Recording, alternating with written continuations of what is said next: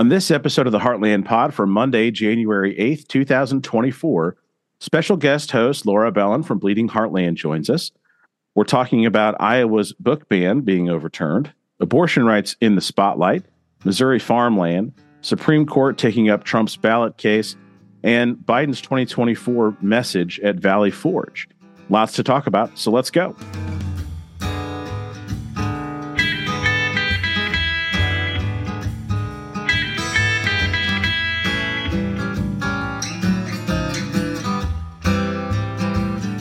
Welcome to the Heartland Pod, where we are working together to change the conversation in politics. My name is Adam Sumner, and I am here with our usual co-hosts and our guest co-host Laura, who I will start with you. If if you would just tell them who you are, what you're from. I, I said it at the top, but helpful for you to say it and kind of explain to us what you all do over there for the folks who have not yet heard you on our shows, even though you've been on a couple. Um, want to make sure that the, the new folks are initiated and the ones who haven't caught it yet know what's going on. Well, thanks so much for having me. I'm Laura Belin. I, my primary work is I, I, am the primary author and editor and publisher of the Iowa political website Bleeding Heartland. I'm also the part time State House reporter for KHOI Community Radio, which is based in Ames, Iowa. And I have a Substack newsletter that is called Iowa Politics with Laura Belin. But I cover kind of all things Iowa politics. I love it. It's been a pleasure getting to know you from a distance on my end and watching you with Jess and working with those shows and listening back. And I'm happy to get to have you here on the full Monday pod. Uh, along with us as usual, Sean Diller, how you doing? Oh, and Laura, I forgot to ask you the ceremonial question. I can't believe that first pot of the year, and I, I skipped the question. What you sipping on? Herbal tea tonight. Beautiful. Orange tea. Well, cheers. Mine is lemon, but same same idea.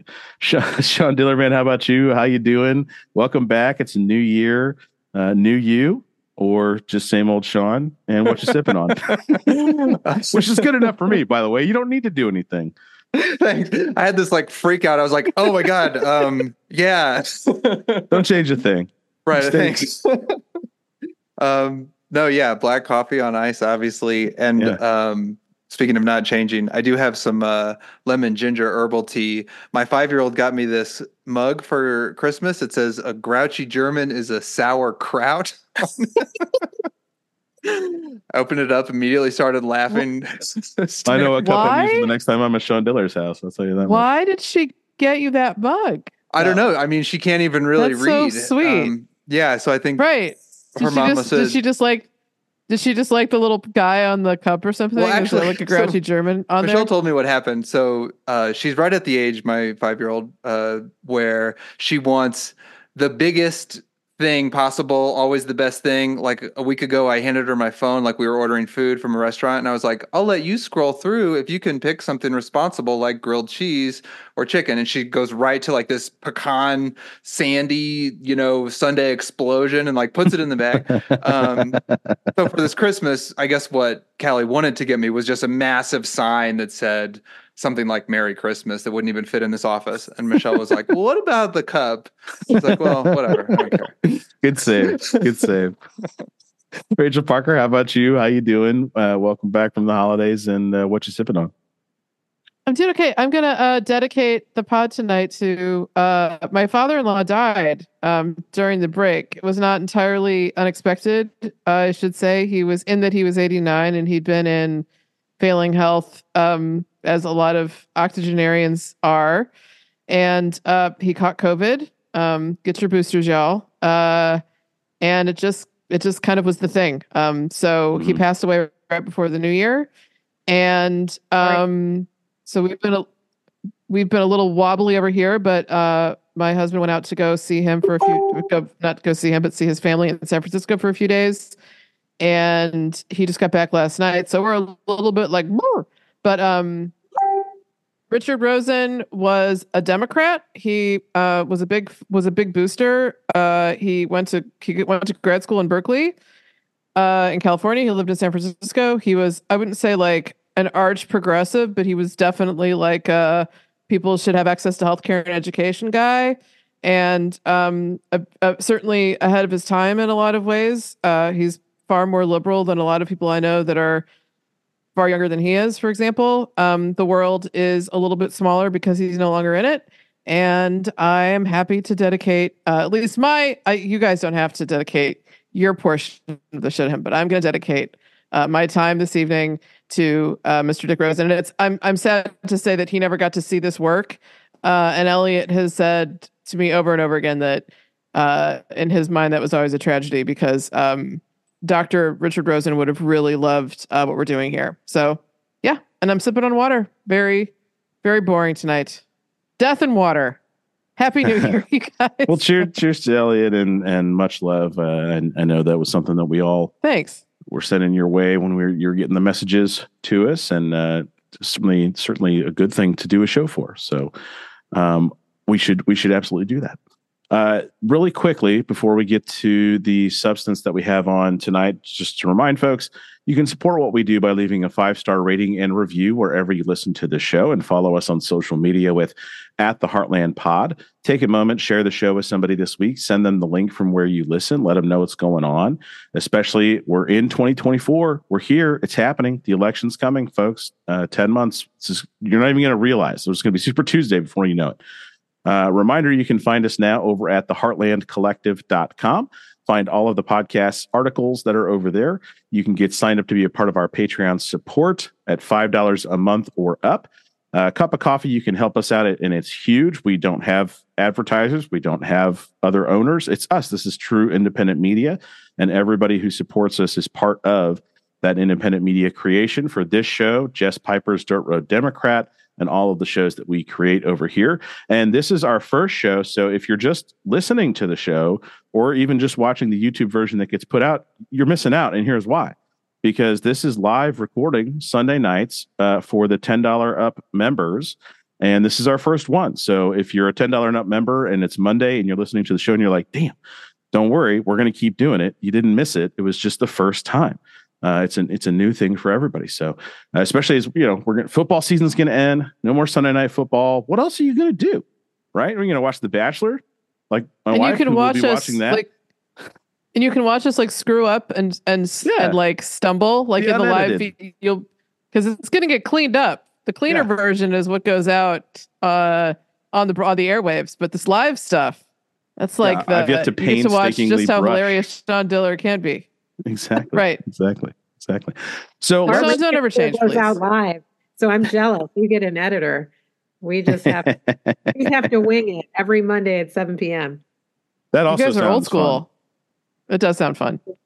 Yeah, that sounds like a lot of fun. Talking politics. All right, we are jumping into talking politics. Oh, and by the way, there is going to be a last call. So for the subscribers, uh, you know what to do with that. For the non-subscribers, you'll get a little preview at the end of this show. We're going to be talking Nikki Haley, no holds barred, uh, all bets off, whatever other generic saying like that you want to put in there. Uh, that's what we're going to do. So it's a lot of fun, and those go to the members only over on our Patreon. Our first thing that I want to bring up, uh, we're going to spend some time with Laura first. She uh, has joined us. She is in Iowa, and there was a pretty horrific school shooting that happened in Iowa recently. And Laura, I'd like to start with that before we get into uh, the other part uh, with the book ban. Uh, that shooting happened, and then President Trump uh, said that folks in Iowa should just get over it.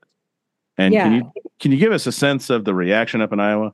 He was what? Well, I was watching that Trump rally on Friday online. I was not there in person, but yeah, he Mhm. said it's just horrible. It's horrible. You don't expect it to happen here, but uh, we we just need to get over it. And it was kind of a stunning Mm. thing. But if if you've watched, and I've been watching a lot of the Trump rallies this year, I mean, he goes on these riffs, and it always circles back to himself. So he Right. he's so self centered. I wasn't surprised that he was not able to really offer a, any sincere empathy but it is horrifying. I mean it was the first day back at school for that the perry school district. It's a small town a little bit northwest of the des moines area and it's just something i mean i have uh, my younger son is still in public school. I mean it's just every parent's worst nightmare that you send your Yeah. child to school and it could happen anywhere in any school on any day And just the idea of telling, you know, you say just northwest of Des Moines. So this is not like this is a small community, right? The, Yes. the impact of, of a school shooting on a small community like this,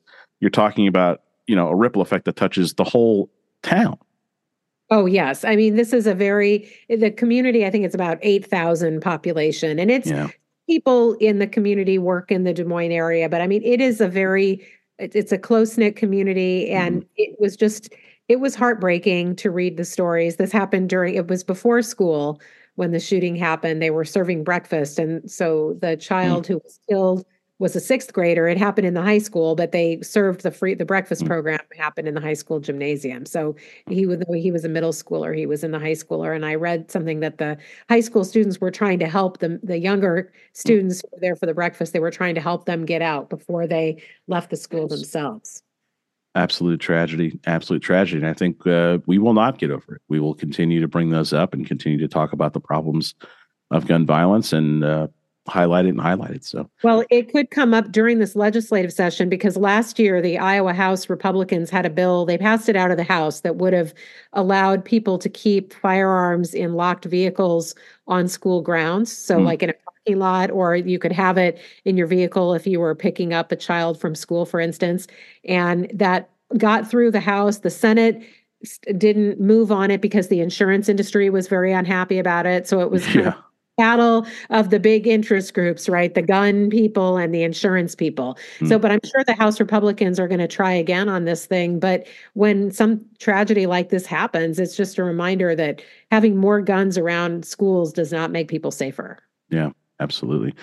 Let's move into the other topics and we're going to stay in iowa and we're going to kick it off with uh, actually a yeah yeah kind of switch things up a little bit. Yeah yeah. All right up in iowa they tried to do uh, what i have been asked about from many places in missouri uh, different libraries and stuff uh, tried to do what a lot of people have tried to do on the republican agenda which is ban a bunch of books and a court in Iowa said no, it's staggeringly broad. They're not going to let it stand. Uh, too many restrictions on what's going on inside of it. Laura, can you help us understand what the ban was, what the court has said here as we get into this issue? Yeah I, I it's so rare that i get to report any good news. I was really excited about this one. So That's why I I- wanted to lead with it because it's the legislature and the governor last year just it was just a full assault on the public Yeah. school system from a really expansive school voucher program to this the book bans they also passed the bathroom bill. But this was the most sweeping education bill was this one. It included a ban on all books depicting with with visual or descriptions of a sex act in that was K through 12 so any description of a sex act the book is out and they've talked about this as we were just trying to get rid of sexually explicit books or pornography in schools. And many people mention books like genderqueer, books that have been at the center of this. But the way the law was written was it did not say sexually explicit. It did not say obscene. It did not say pornographic. It said all it said books, materials in libraries and classrooms have to be age appropriate. Appropriate, and age appropriate does not include anything that is the visual depiction or, or description of a sex act. And so that was part of there were actually two lawsuits but um, the other portion of this bill that was uh, that was enjoined by this federal judge was what we've been calling don't say gay or don't say trans a curriculum instruction restrictions from K through 6 so no program no curriculum teaching and uh, no promotion of gender identity and sexual orientation. And so there were two separate lawsuits which have not been consolidated but the US District Court in Des Moines, they consolidated the hearing on whether to enjoin the law. And the timing was important because certain provisions of this law were going to be subject to enforcement on January 1st. So the lawsuits were filed in late November, and the court moved pretty quickly. They had a hearing on the motions on December 22nd, and then he issued the ruling a week later, and it was a pretty long ruling, more than 40 pages. It was very well reasoned. And this judge, by the way, I know people always ask, who's the judge? He was a Biden appointee, but he was recommended by our Republican senators Chuck Grassley and Joni Ernst. They Right. they suggested the name. The White House, the president appointed this guy. Chuck Grassley was very enthusiastic, helped this guy get confirmed in 2022. So a kind of, I would say, a hybrid, right? I mean, he was a Biden appointee, but he was somebody who was very acceptable to Republicans. But he said, look.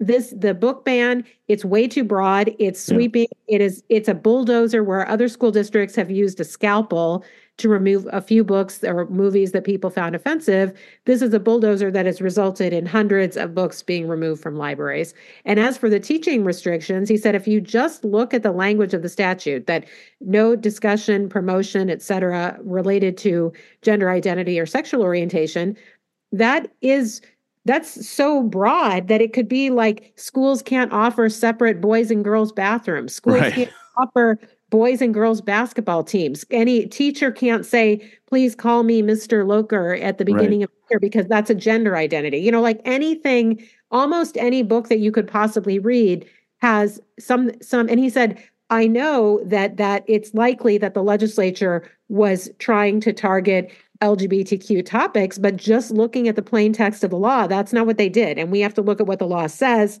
and not what they thought they were doing. Yeah, Sean, uh, this opinion, I took a look at it. I don't know if you had a chance to, but it, I mean, the, you know, he, he uses the phrase in there. Uh, I'm going to paraphrase, but basically he says, I don't care what scrutiny you apply to this, it wouldn't pass, right? It doesn't, it's not strict scrutiny, rational basis, intermediate, doesn't matter. And in constitutional law terms, that's like saying you've written a, like the worst possible law you could write. Yeah, and the book bans, I mean, there were two separate lawsuits. So one of them was a group of LGBTQ students and an advocacy organization, Iowa Safe Schools. They sued uh, challenging several provisions of the law. And the other lawsuit was brought by Penguin Random House, yeah. four of the best-selling authors who have had books removed and uh, educators and a high school student. And one thing that he pointed out with the book bans is that in Iowa, the age of consent is 16. So this 17-year-old plaintiff or, you know, many other high school students, they are literally they can legally consent to sex in Iowa and yet they can't read a book in school that describes a sex act. And it's not just again, they didn't use anything like an obscenity standard that looks at the book as a whole and what is the purpose and doesn't have educational value. So some of the books getting removed were things like uh, historical books. There was a book about the rape of Nanking that was removed. There were there was a book about how to protect yourself against sexual abuse or sexual assault. I mean, it was just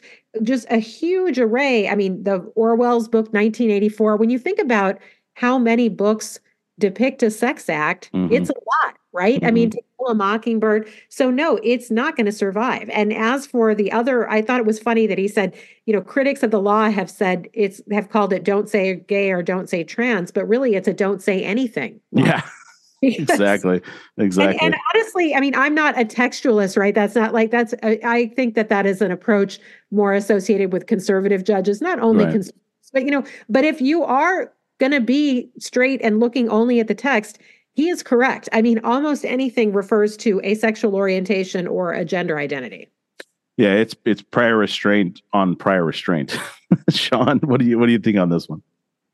Yeah, I mean, I I just think about the politics of it, and you know, the Republicans are just they're just so short on issues they're actually comfortable talking about, and you know, a lot of them are comfortable talking about this, but right. you know, their their response to the the charge from the Biden Harris campaign and Democrats that G- the GOP poses a threat to democracy, they say, well, what about free speech? You know, but it's like you guys are passing hundreds and hundreds of laws, like trying to ban books. Mm-hmm. like, yeah, free speech, you know, it's just, it's out of touch, it's dumb. I just, I get upset thinking about people who work not in politics because they don't want to deal with being the target of some person with an agenda. You know, they're a librarian. You know, I heard someone on uh, NPR talking about, you know, she was coming to tears saying, like, this was my dream job. Right. And I can totally see that. Like, I love libraries. Yeah. And the people who work there, like, often have PhDs. Like, it's not like they just stumbled in. You know, that's what I was just going to say is like, you don't, there is not a library in the country where the, the head librarian just showed up and applied out of the blue. Like they didn't work there right. for a few years on the line at McDonald's and then become a store manager. Like they went to school to be a librarian. They have multiple right. degrees to do the job. They've probably worked in a library since they were old enough to work. And that's what they do. It's what their passion is. Um, it, whether it's a school librarian or not, that's probably how they got there in the first place is some type of training.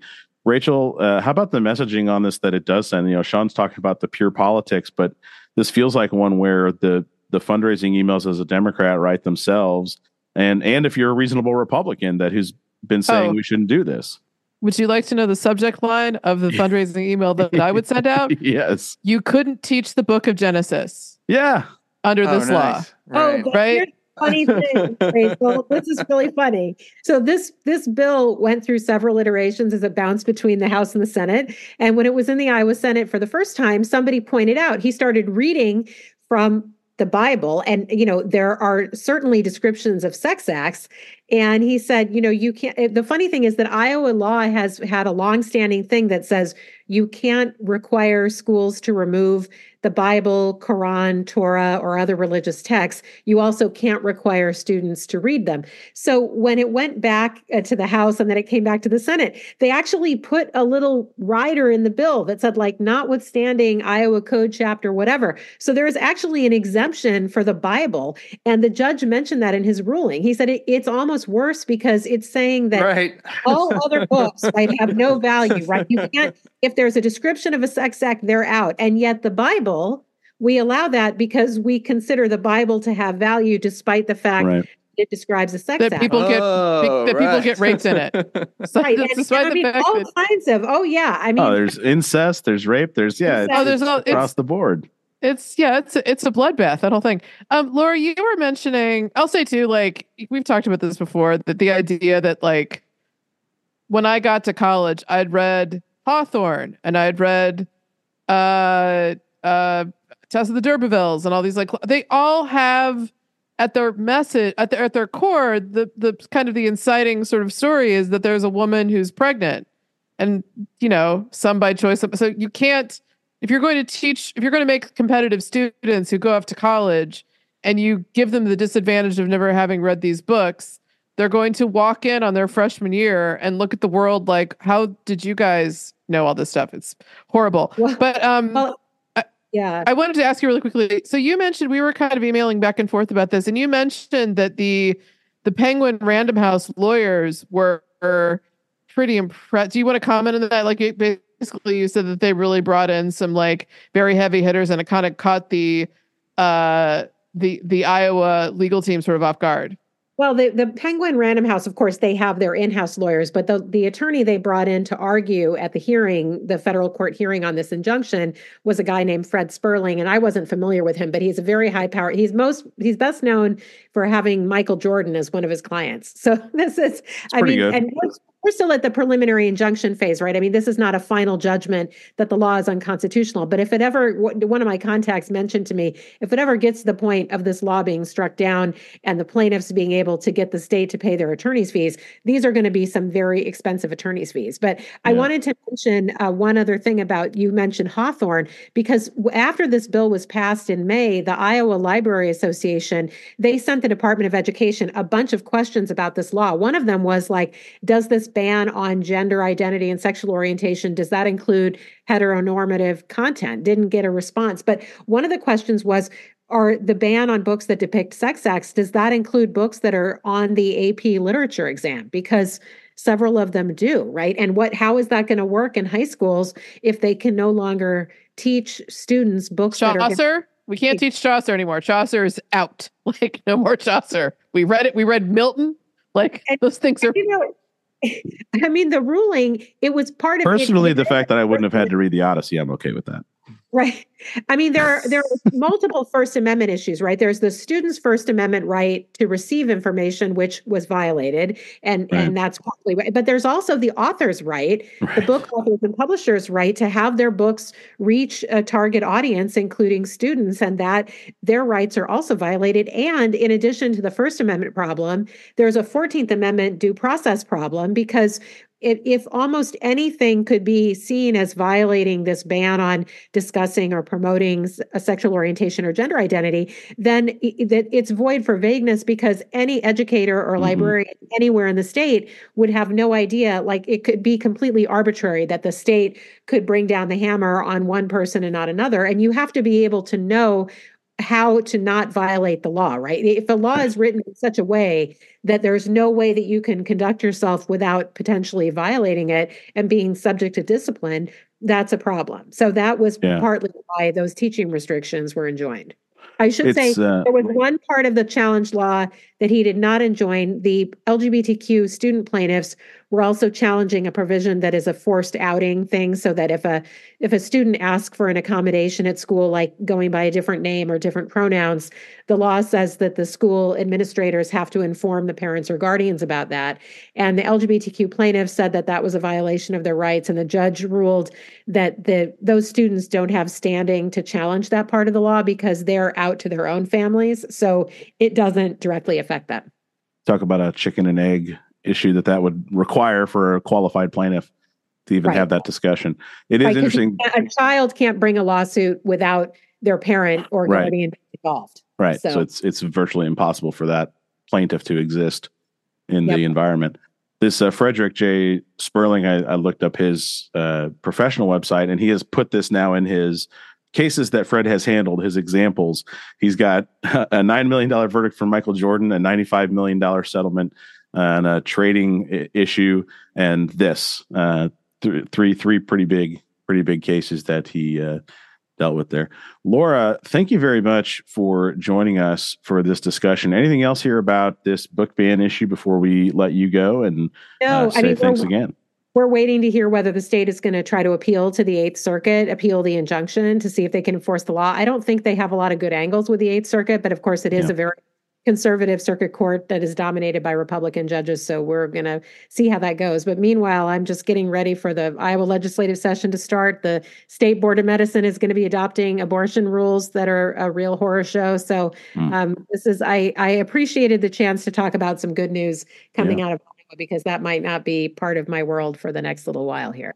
Well, how Did we can get any kind of prediction from you on the primary between? Here's the Ooh, predi- yeah, prediction yeah, I want between Haley and DeSantis. Who do you think would come out? Okay, who's going to come those? out second? That's really tough for me. I guess I would say maybe Haley. I mean, I think Trump is going to absolutely blow the doors off. I think that as even though he's doing so well in the polls, I actually think he's going to outperform his polling numbers. And I think it could be the the forecast right now looks like extremely cold weather. And I feel like the people who Mhm. are the most enthusiastic about their candidates are the ones who will brave the cold and come out. And so I think Trump supporters all day long. the percep the perception of DeSantis is that he's on a downward slide. And so I think a lot of people who've I just know from having been a precinct captain for Democratic candidates before the 2004 and 2008 caucuses that a certain percentage of people who commit to your candidate are just going to flake out at the last minute. Yeah. Show up, change their mind because it's not as exciting to go if you think that your candidate is not going to win. So Sure. I would tend to think Haley, but I wouldn't be shocked if DeSantis finished second. But I feel like uh, Haley has carved out a pretty decent niche for herself. But I think they're both going to be so far behind Trump. You don't think DeSantis gets people to get out and put the sandbags in the back of the truck and make the trip, Well, I mean, the problem the trip to the Iowa snow? is that you know he banked all year on the the religious right and the governor's support, but the the base vote, the evangelicals are mostly Trump. I mean, DeSantis has a substantial amount of support among those people, but it's not like the people who have won the Iowa caucuses with support from the Christian right, like Mike Huckabee, Rick Santorum, Ted Cruz, they were able to really consolidate that block. And right now, I mean, I think Trump has something like more than 200 pastors have endorsed him. He's just got a tremendous amount of support. And I just went to the Trump rally that was in Newton, which is not that far from Des Moines yesterday. And I mean, lots of religious imagery. And I mean, people really. I, I just think it was there was never in the cards for DeSantis, right? I mean, the, the Mhm. Republican base, most of the, the base was just never looking for an alternative to Trump, in my opinion. So I feel like it was hopeless from the beginning. And uh, uh, Haley, at least, can appeal to the people, the segment of the Republican Party that's ready to move on from Trump. But DeSantis was kind of like trying to be more Trump than Trump or Trump without the drama kind of thing. And no one was looking for that really. Yeah. Well, bleedingheartland.com. Y'all can follow Laura's work over there. And it is a fantastic website, and they really do a good job covering uh, what's going on in, in Iowa specifically. I mean, really in depth stuff over there. So, Laura, thank you so much for joining us. And uh, folks, check it out, bleedingheartland.com. I'm on various platforms, Post, Blue Sky, Twitter at, at Laura R. Belin. Perfect. Thank you All very right, much. Happy New Year again. Thanks for You having too. me. Thanks, Laura. Thank you, Laura. see you. All right. We'll let Laura take her leave and uh, jump into the other topics here. She is sharp. Yes, she is. right? I like her. Yeah. Yeah, and like it's it's kind of staggering how little she's looking at her notes. Oh yeah, that was all locked. That was locked. I didn't and see her man. looking at any notes. Yeah. That was locked and loaded. All right. Yeah, it's a lot of fun to to pick her brain because she just is an encyclopedia of Iowa. Just, um, yeah, All she's awesome. Let me get us into the next one here.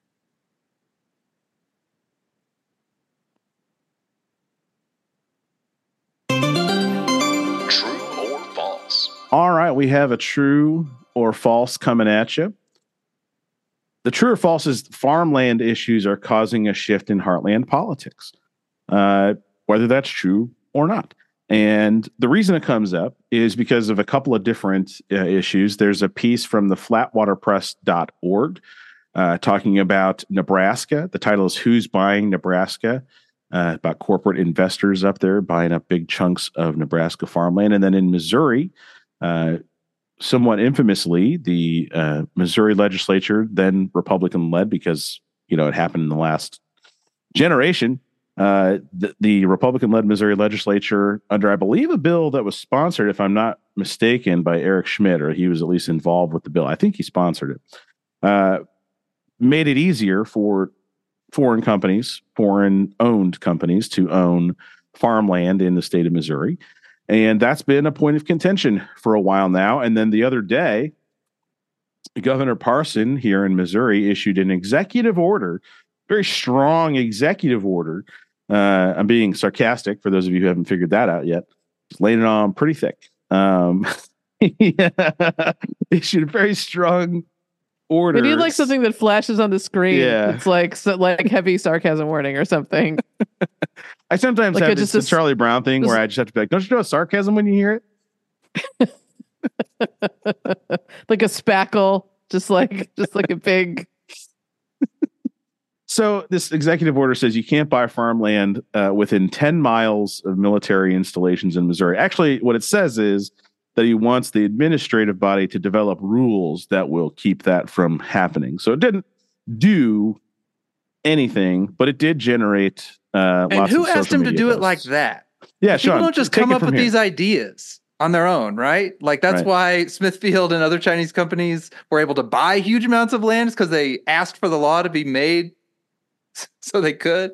And so when I'm reading the 10 miles around the military thing, I'm like, okay, sure, I guess I can see how that it's like I guess you're suggesting it's more of a national security thing for Chinese companies to own all the farmland instead of like it's just it's just counter to your guys' he fake doesn't populism. he doesn't he doesn't But know. then, but it's that's the thing. It's like someone wants it to look like that, and so my Mhm. only Mhm. my only hypothesis would be that it's the same people who wanted the initial law change, like Smithfield and Chinese companies, to be able to buy as much as they want. This seems like a fake step to keep the status quo the same. Yeah. Seems like.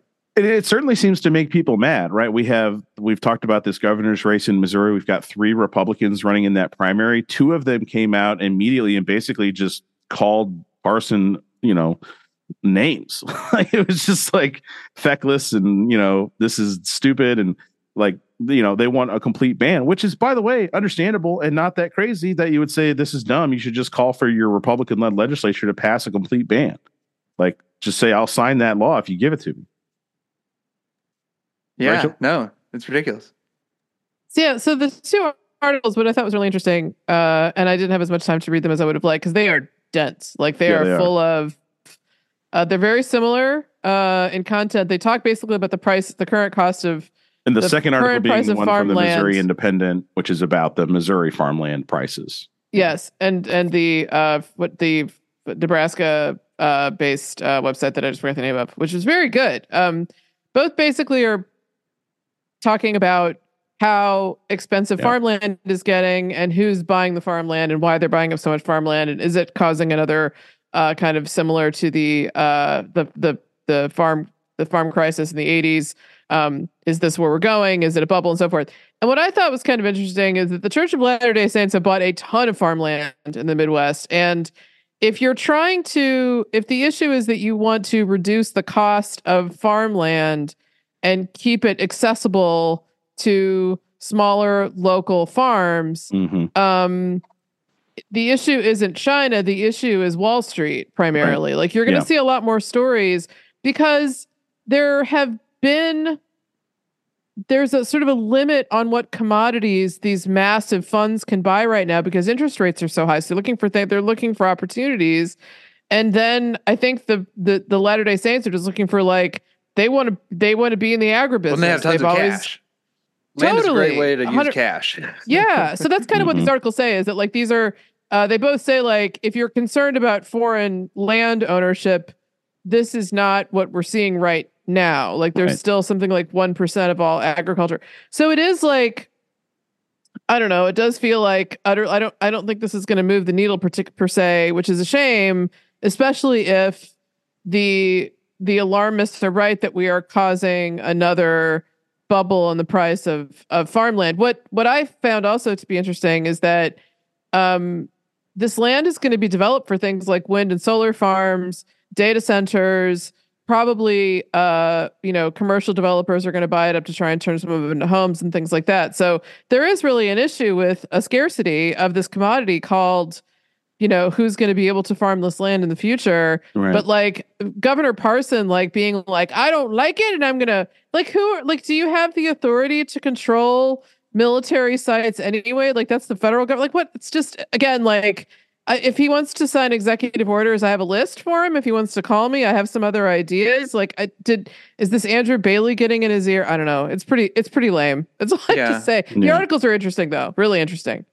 Yeah, I think the the problem is probably real that regular folks trying to hack out a living in these agricultural areas are getting squeezed for no good reason.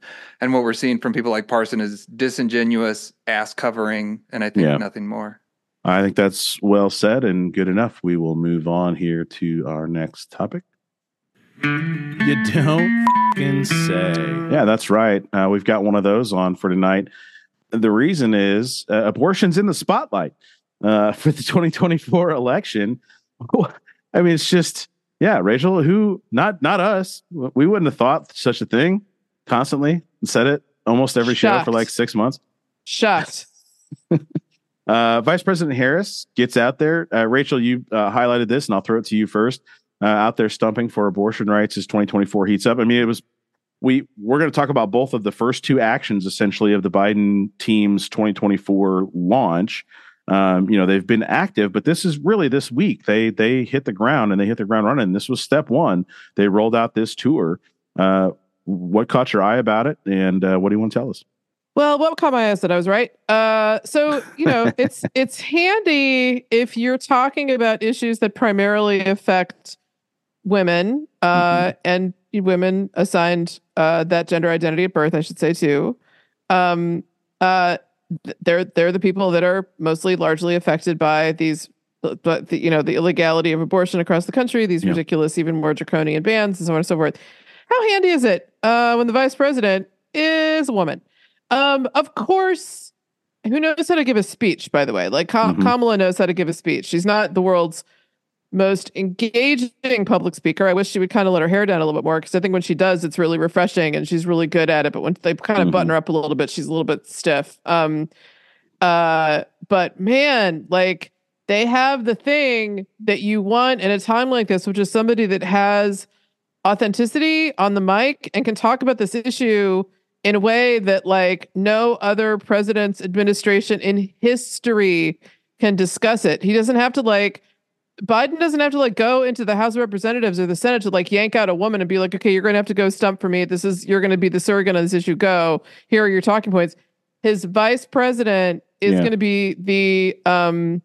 th- this is going to this is probably and it's going to be. I think it's going to be. I mean, I hate to talk about abortion from such political terms because it's so much more serious than that. But we said this was going to happen. We said she was going to come out Right. swinging. I think she is. Um, I'm excited to see more. I want her to be really forceful on this issue.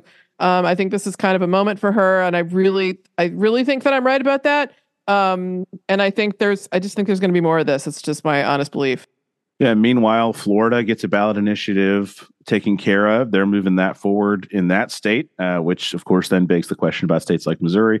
Sean, uh, you know, obviously the, the Florida ballot initiative, I, I don't foresee Florida becoming in play now for the Democrats in 2024 as a result of that, but certainly shows you that even in a state like Florida, where we would we would you know I don't care who the Republican nominee is. I think I'm probably going to go ahead and say Florida is in the R column, most likely electorally speaking.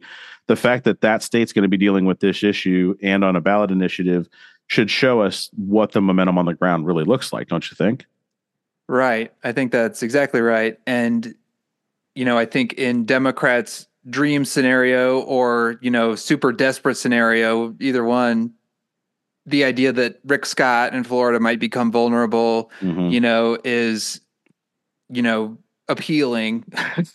Just the fact that it, maybe it bleeds some money away from Georgia, right? It, it Right, causes them to have to rethink the media strategy because of the way those state lines straddle each other in like the Atlanta media market. And yeah, and like that. overall, you know, it is it's hugely important because you're right. You know, Joe Biden has is not an electric speaker. You know, we're going to talk about his speech, which he did a really good job on, and it was important. But I mean, he doesn't speak about abortion. You know, the word from people who cover the campaign relentlessly and always cite their people that they're sourcing, or always always cite their sources. You know, they'll say that President Biden is not comfortable using the word abortion. It's not Mhm. the word he wants to use. Um, and they'll also say that people like Elissa Slotkin in Michigan and other Democrats down ballot are wanting more from the White House about the Mhm. stakes in 2024 with regards to abortion or through the lens of abortion. And so it's going to be super important to have Vice President Harris out talking about it. And, you know, maybe Florida doesn't become red, but one of the folks that I listened to, I don't remember who said it on Washington Week, said their Republican sources in Arizona are terrified of an abortion initiative, an abortion rights initiative hitting the ballot there because it would really close the door on any chance they have of winning.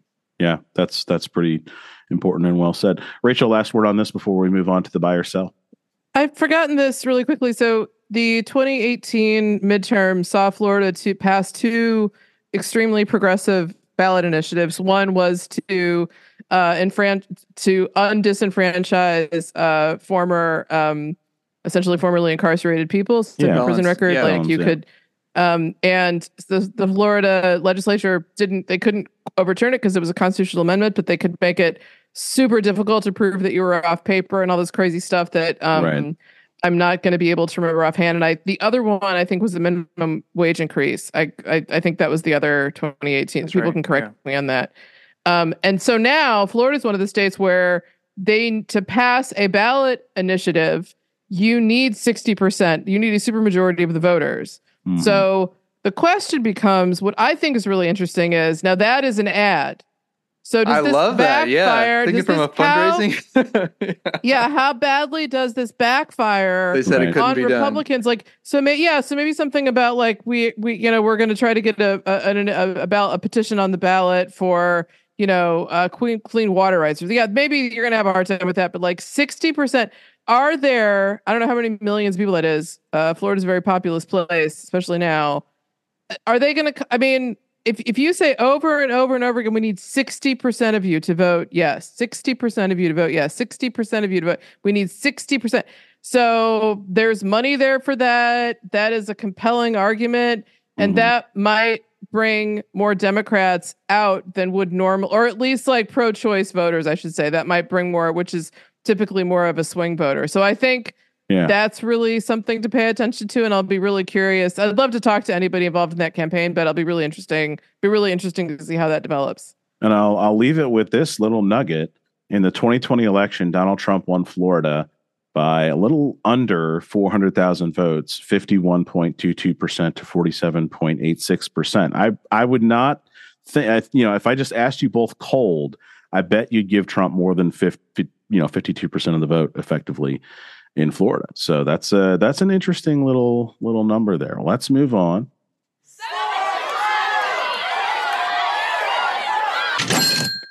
All right, the buy or sell. SCOTUS is going to dump Trump. You buy it? Do you sell it? Uh, what do you think about it? I will start by saying I buy it. And the reason that I buy it is I've, I've said this. I don't remember if we've talked about it on a show or not. I think we did. I think I wrote a little bit about it on the heartlandcollective.com. And I've, I've talked about a little bit on social media, but basically, at the end of the day, the reasoning in the Colorado case, um, which I think, by the way, is distinct from the main issue. The main issue is a single actor in a ministerial office making a decision. I'm not positive that that one holds up the same.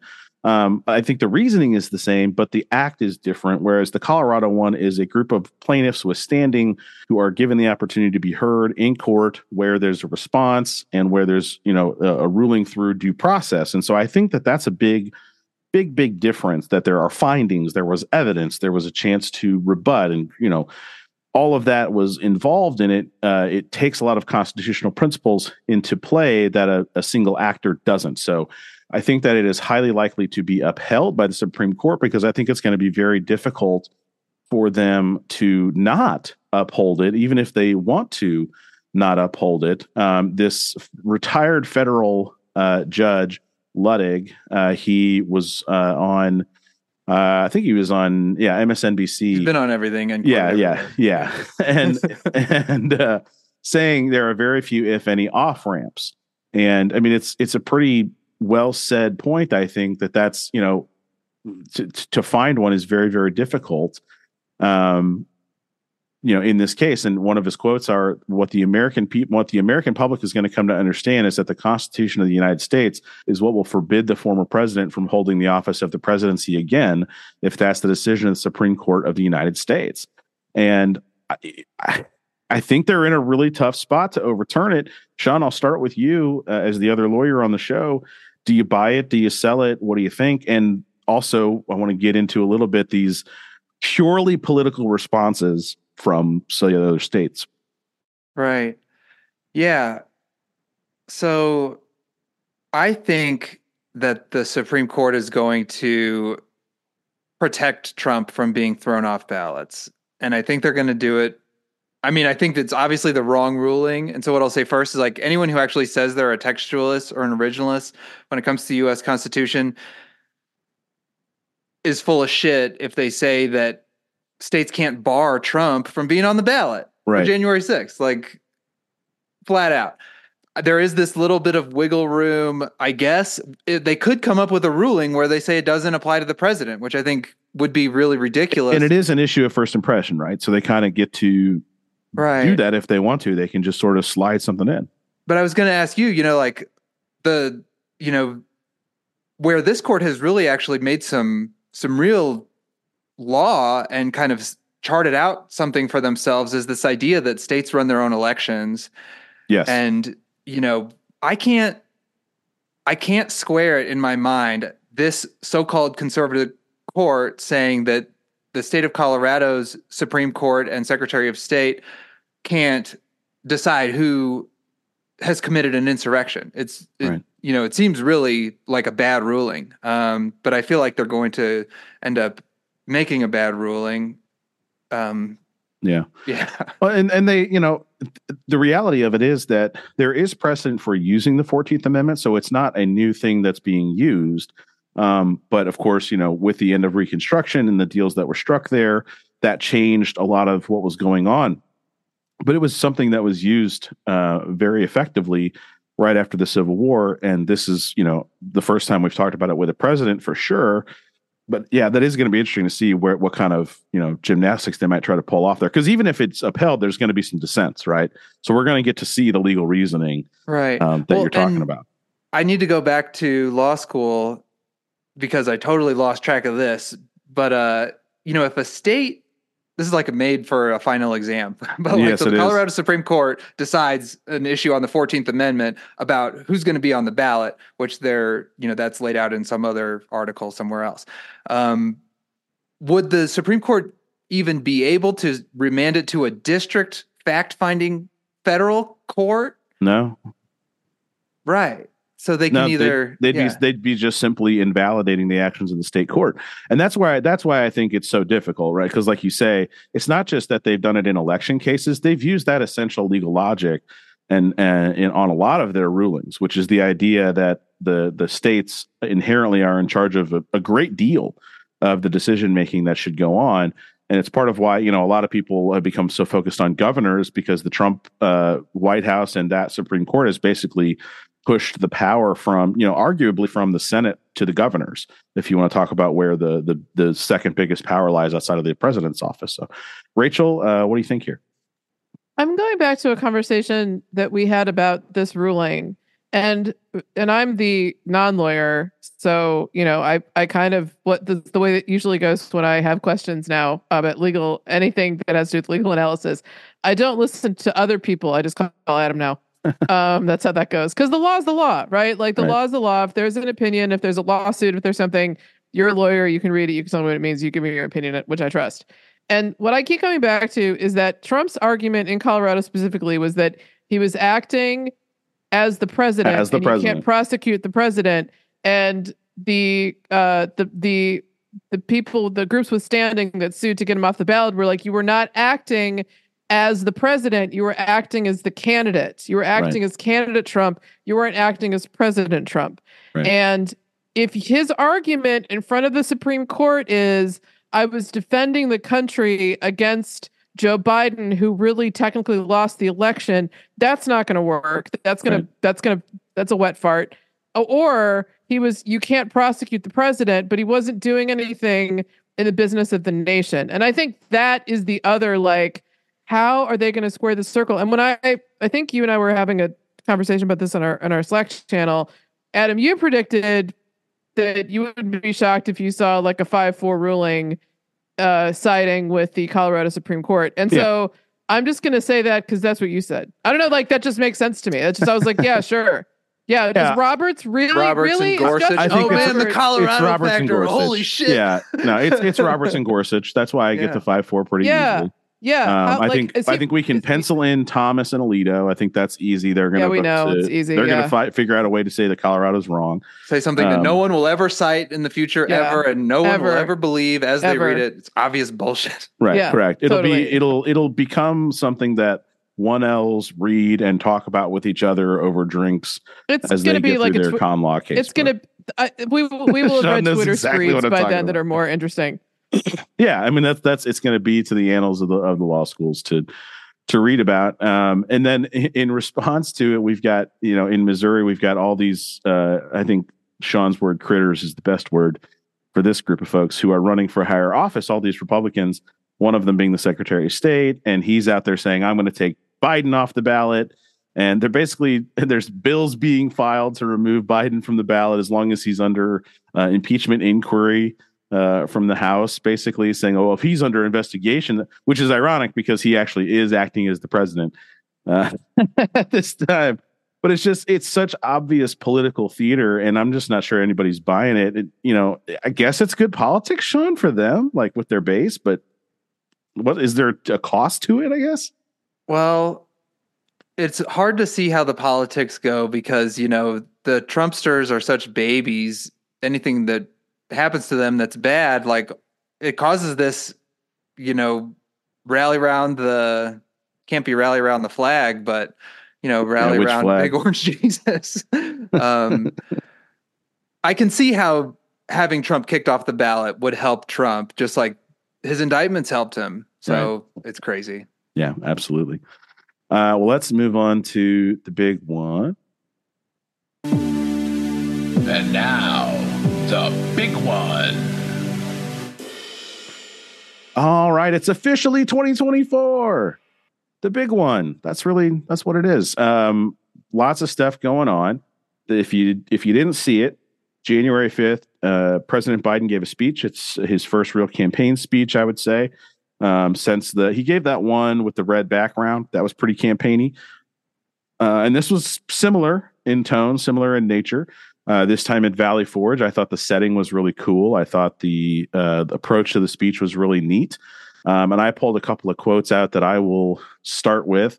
Uh, my favorite quote in the whole speech was uh, he said, In trying to rewrite the facts of January 6th, Trump was trying to steal history the same way he tried to steal the election. And that is just poetry. I mean, it's exceptionally well written and it was well delivered as well. And then to me, the most satisfying quote, it's not as it's not as sexy of a quote, but the most satisfying quote Trump exhausted every legal avenue available to him to overturn the election, every one. But the path just took Trump back to the truth that I'd won the election and he was a loser. So I thought that was well done. Trump then, of course, responds to the speech by making fun of Joe's stutter and then calling for a civil war and blaming Lincoln for the first civil war for not negotiating well enough, which is just absolutely, I mean, just the level of. It's so, yeah, because like Republicans always disingenuously claim Lincoln. They love Lincoln. Yeah. And he's yeah, like, yeah. I don't even care about that. Yeah, he's like, Lincoln, loser. We, we, we would have been against him. I would have negotiated him under the table. Uh, top hat and all is what a loser that guy with his negotiation skills just it's just another reminder that this man has zero comprehension of american history or any of the facts surrounding slavery or the civil war or the republican party by the way like in the 10 years you know preceding the civil war and all the negotiating that was going on at the time and how lincoln was a compromise candidate he was a compromise that was the whole point, and they still seceded when he was elected. it's like, oh my god! It'd be like if if if if uh, Joe Manchin was elected president in 2024, and then West Virginia seceded from the Union, like that. That's that's how insane right. the idea is that Lincoln was not the compromise candidate. Uh, meanwhile, the CHIPS Act has kicked in. The Inflation Reduction Act is kicking in. We're seeing good job numbers. Inflation is going down. Gas prices looking pretty good. Unemployment down. Just all kinds of good stories coming out about uh, you know factories being built in America. Uh, Trump is trying his best to continue to attack the economy. Uh, all of this is happening. Rachel, I'm going to start with you here what do you think uh, about 2024 as you sit here today? It's January 7th. This is coming out on the 8th. How are you feeling about 2024? Uh, you know, I I I'm not looking forward to it. I don't know what to say. and it's not it's not because I am you know, I think I think Biden's chances of loss have been overstated. I think the polls are too early. I think people are too obsessed with polls. Um, I look at the numbers. I look at like the soft landing. There's just so many positive things that the campaign can say that he's done. They can point to. Um, I think yeah. the media has done us dirty. I think they're way too obsessed with Gen Z and their opinions of Joe Biden. I really don't think that when it comes down to it, uh, when they, you know, when younger people have the chance to vote, they're not gonna, um, they're not gonna vote for Uncle Racist. They're not gonna vote for like, I really like. I understand that there's a lot of frustration with Biden Gaza and so forth. Um, are you going to really, really vote for the most Islamophobic president right. in the history of the country instead? Um, I don't, I don't buy that. But it's not like I, Trump's going to come out and say, "I can't believe what we've done to the people of Palestine." No, he's unless he's really reinstate the Muslim ban. Right. Yeah.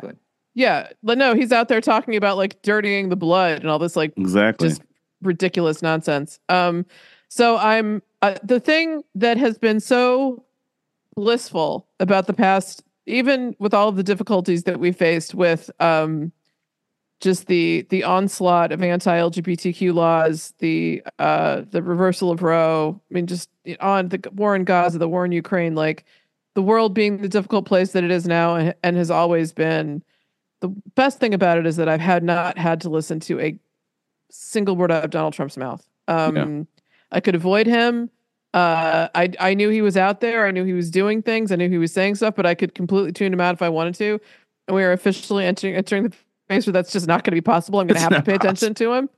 um, but I think that people have underestimated. First of all, I think they're underestimating Joe Biden. I think I think I used to think that Biden wasn't really a campaigner.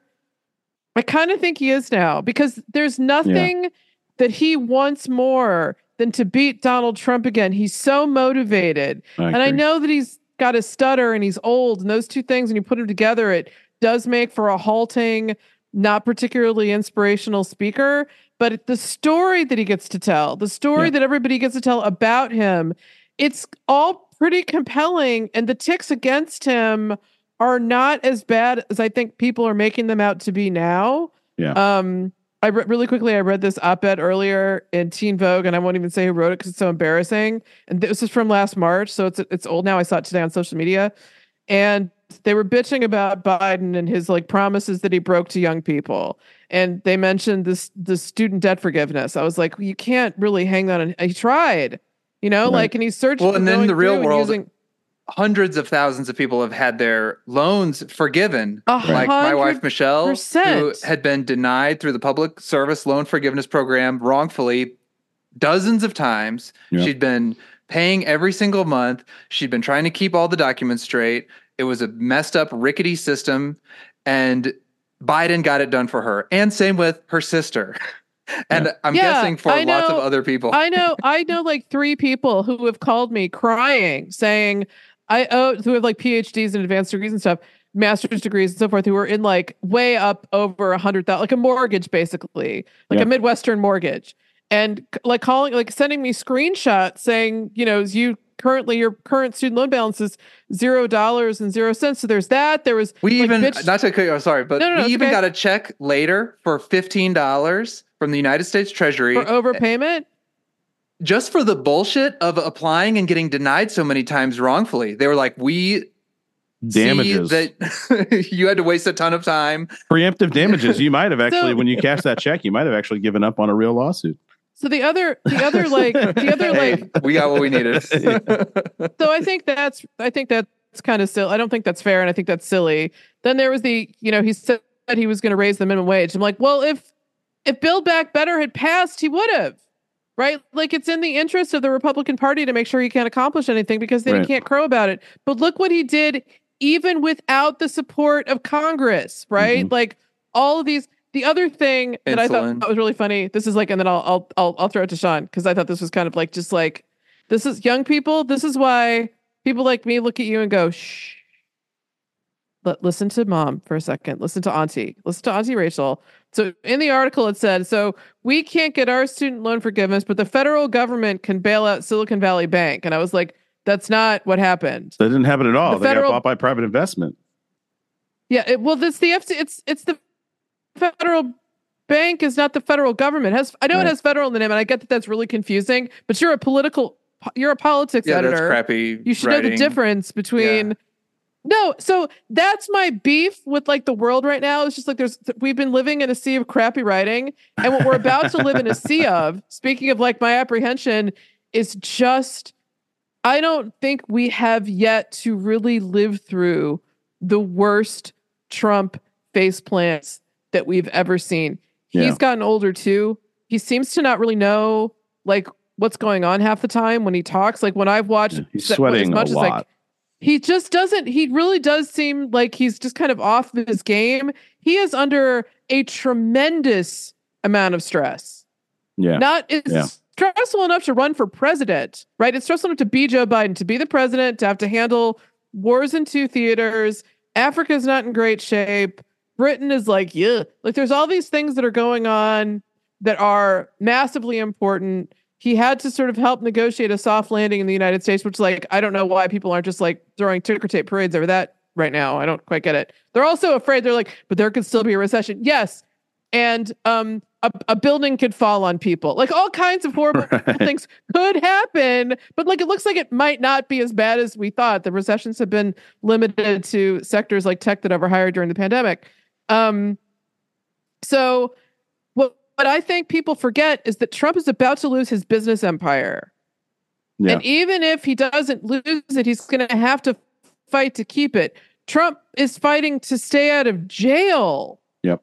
So Yep. even if he doesn't go to jail, he's going to have to fight to make sure he doesn't go to jail. So even if like people are worried about like the appeals process and what if he doesn't you know how much time and money it takes to stay out of court when you are facing the kind of charges that he's got to face at a time when he's not making the kind of money he used to make from Yeah. his properties because they're basically in they're basically like in, being held sort of like in an escrow right now because he Right. he lost in New York. So he's I don't I mean he's going to say some bananas stuff. He's going to he's going Right. to say stuff about like let's where are the aliens? Like didn't they say they were aliens? Like what about the spacemen? Like he's Oh, going to say crazy up. stuff Yeah. and uh it's going to be awful. Anyway, that's what I have to say about it. all.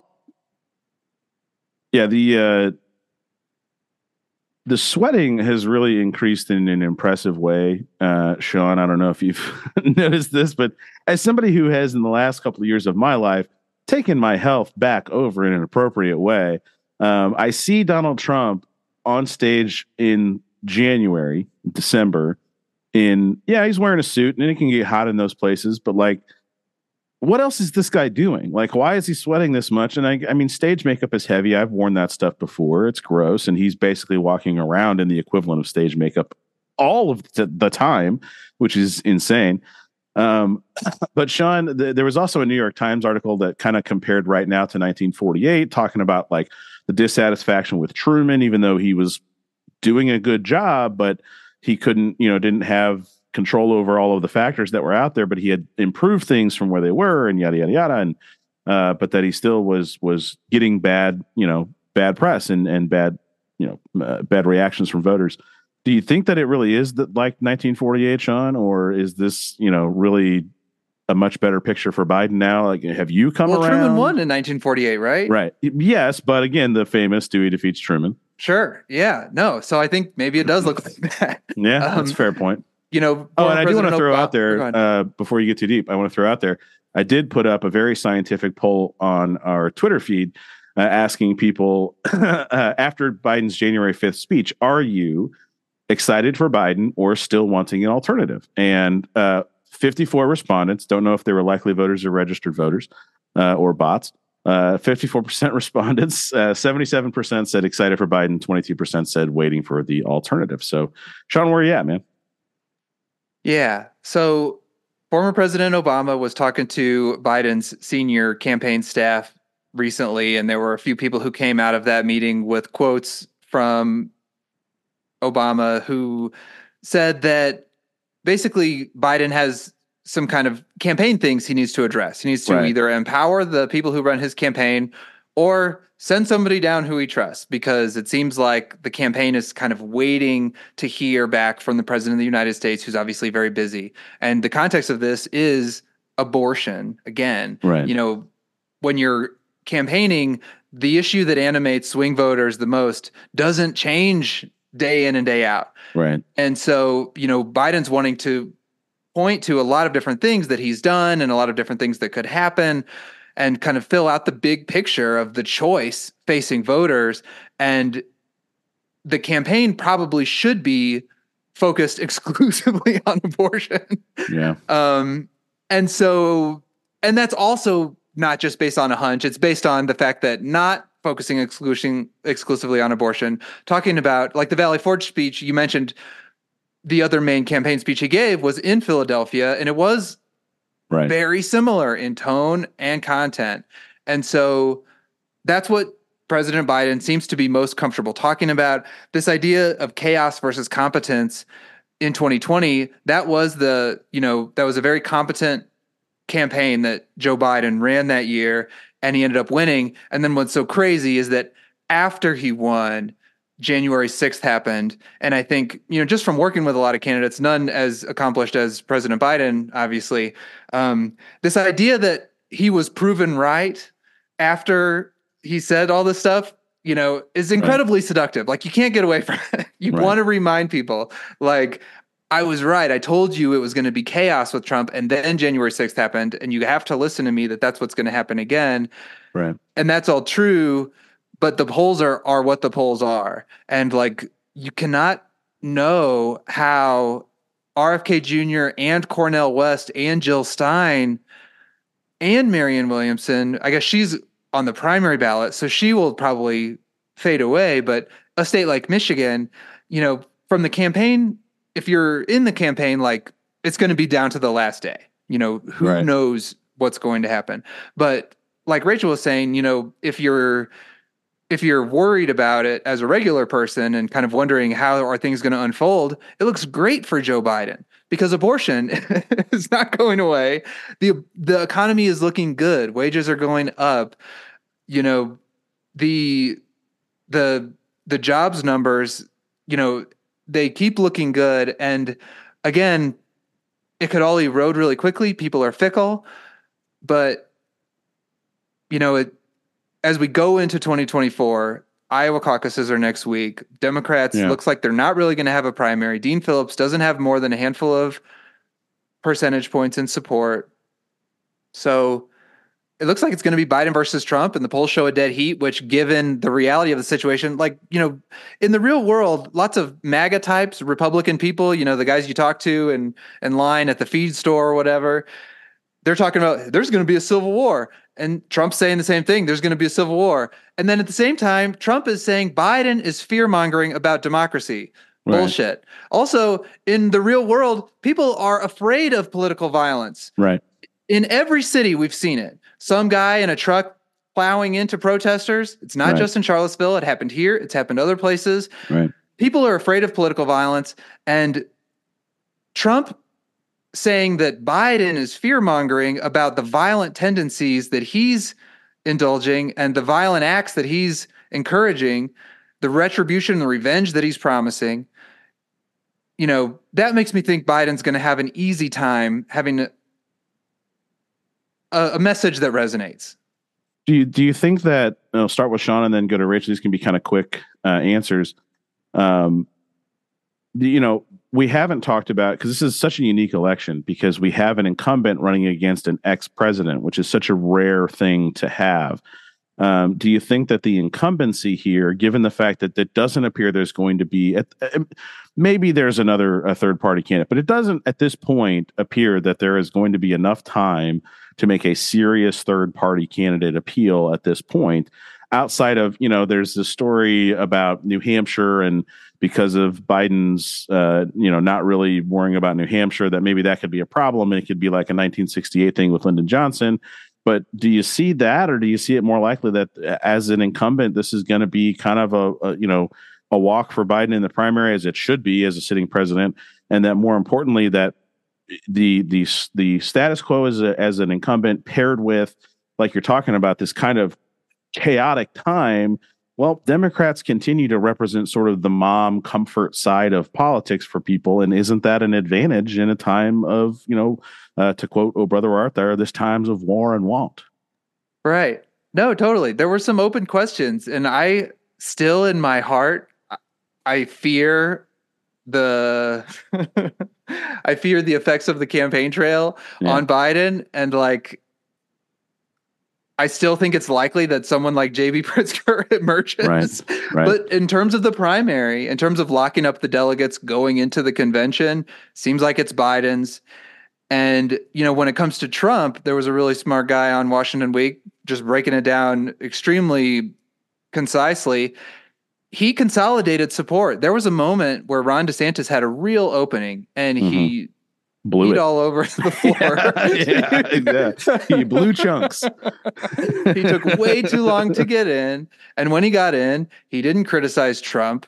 Those are very specific things that he did wrong.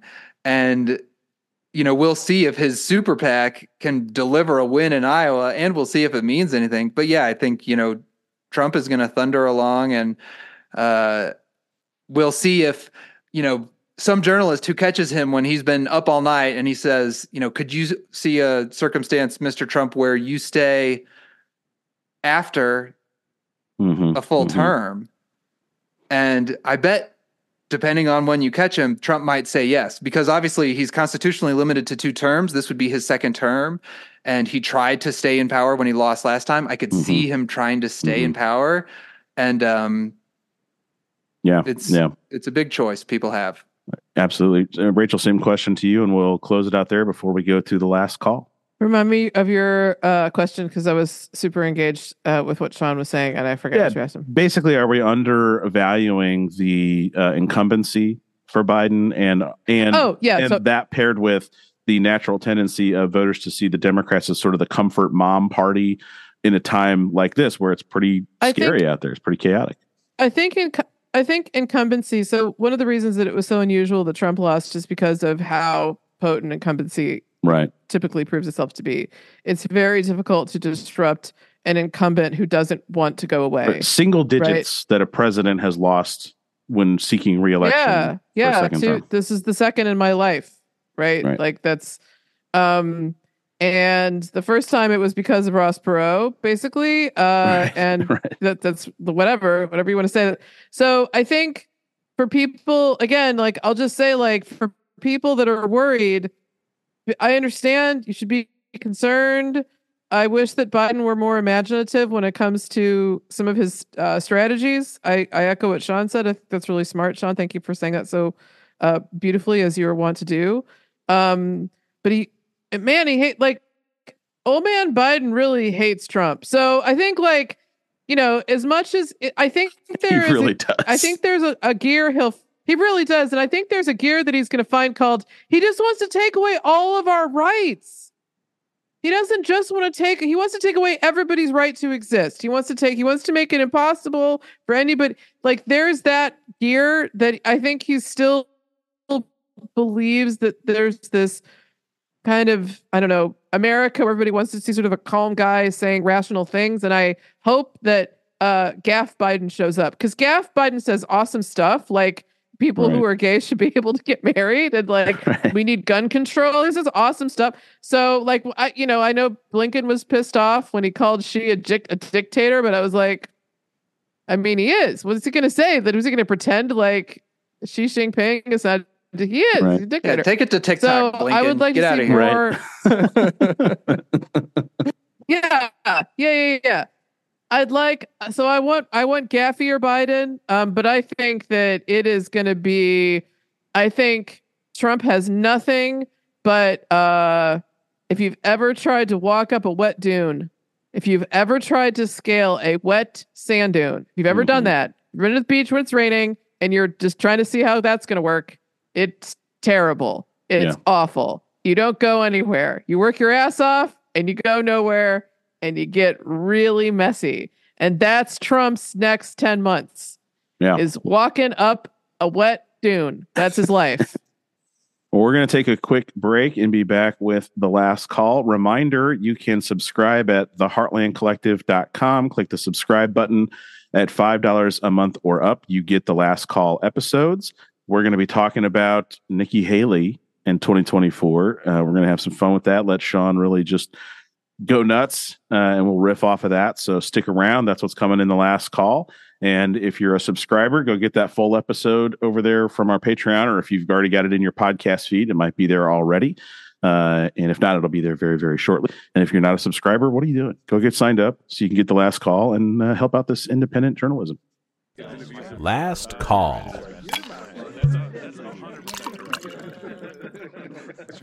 All right, we are here. It's the last call. We're back. We finished the uh, big show, and now it's time for the last call. Uh, if you are hearing this right now, then it means that you are not a subscriber. And I say that because I'm going to edit this part out uh, for the subscribers version of the show. This is for $5 and up subscribers. Go to theheartlandcollective.com and you can get all of our last call shows. And there's going to be more than just the last call that you'll find as well. There's going to be more shows. I'm, I may actually rebrand this channel from last call so that it includes more shows so that we can start putting out some exclusive content, which is going to be a lot of fun. Uh, and what we do on the last call is we talk about whatever we want. It's usually political, might not be, uh, and we kind of just go for it. You know, just let loose and and uh, there's no no holds barred. Uh, we do whatever you want, say whatever you want, and go go to town. Um, you know, within factual reasons. So this last call is uh, about the 2024 election. We're going to talk a lot about that in the coming months, but specifically, we're going to talk about the GOP side a little bit here and some Nikki Haley stuff. So, Sean, let me just open by asking you because I know that Rachel's excited to hear you talk about Nikki Haley, as am I. So I'll let her react to you here. Uh, first of all, Sean, can you tell us what one of the main causes was of the Civil War? Um, and whether or not you think the answer to that question by Nikki Haley really was as dumb as we all think it was.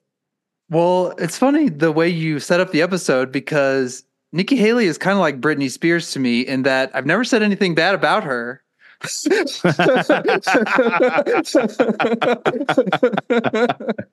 I'm not going to start, damn it.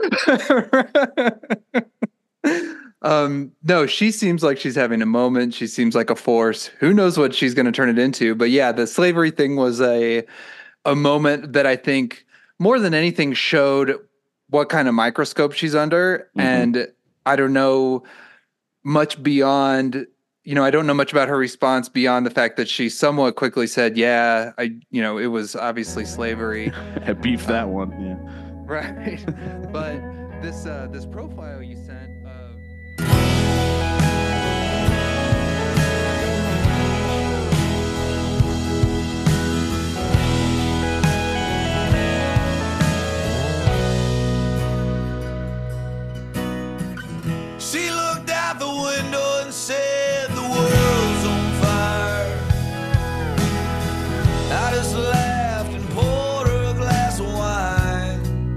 Heartland Pod is a production of Mid Map Media LLC. Producers Adam Sumner, Rachel Parker, and Sean Diller.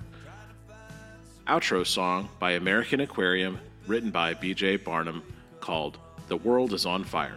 Learn more about the Heartland Pod at heartlandpod.com. Learn more about American Aquarium at americanaquarium.com. The That's when I saw a tear fall from her eyes. She said, What are we gonna do?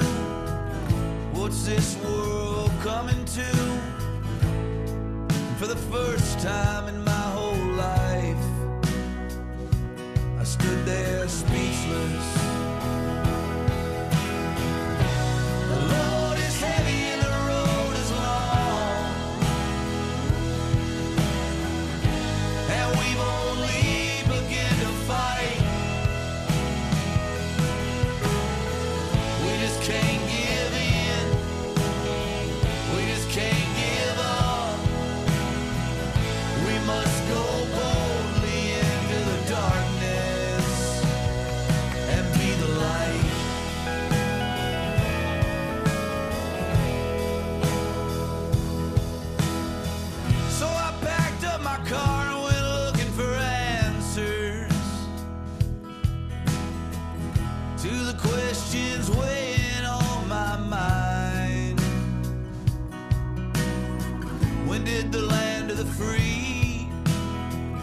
Become the home of the afraid?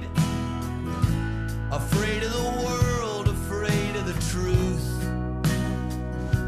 afraid of each other. This ain't the country my grandfather fought for. But I still see the hate he fought against. Give rest to the tired. To the poor. Give warmth to the huddled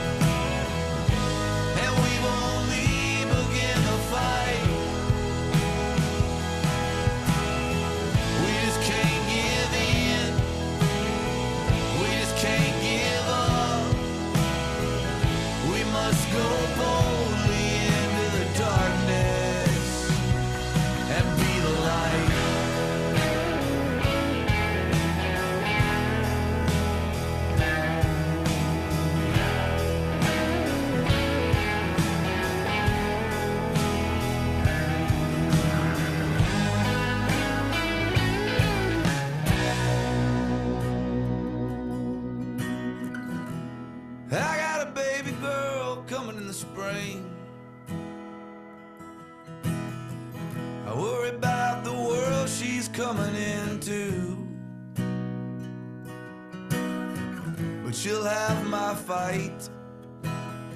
She'll have her mama's fire. If anyone builds a wall in her journey,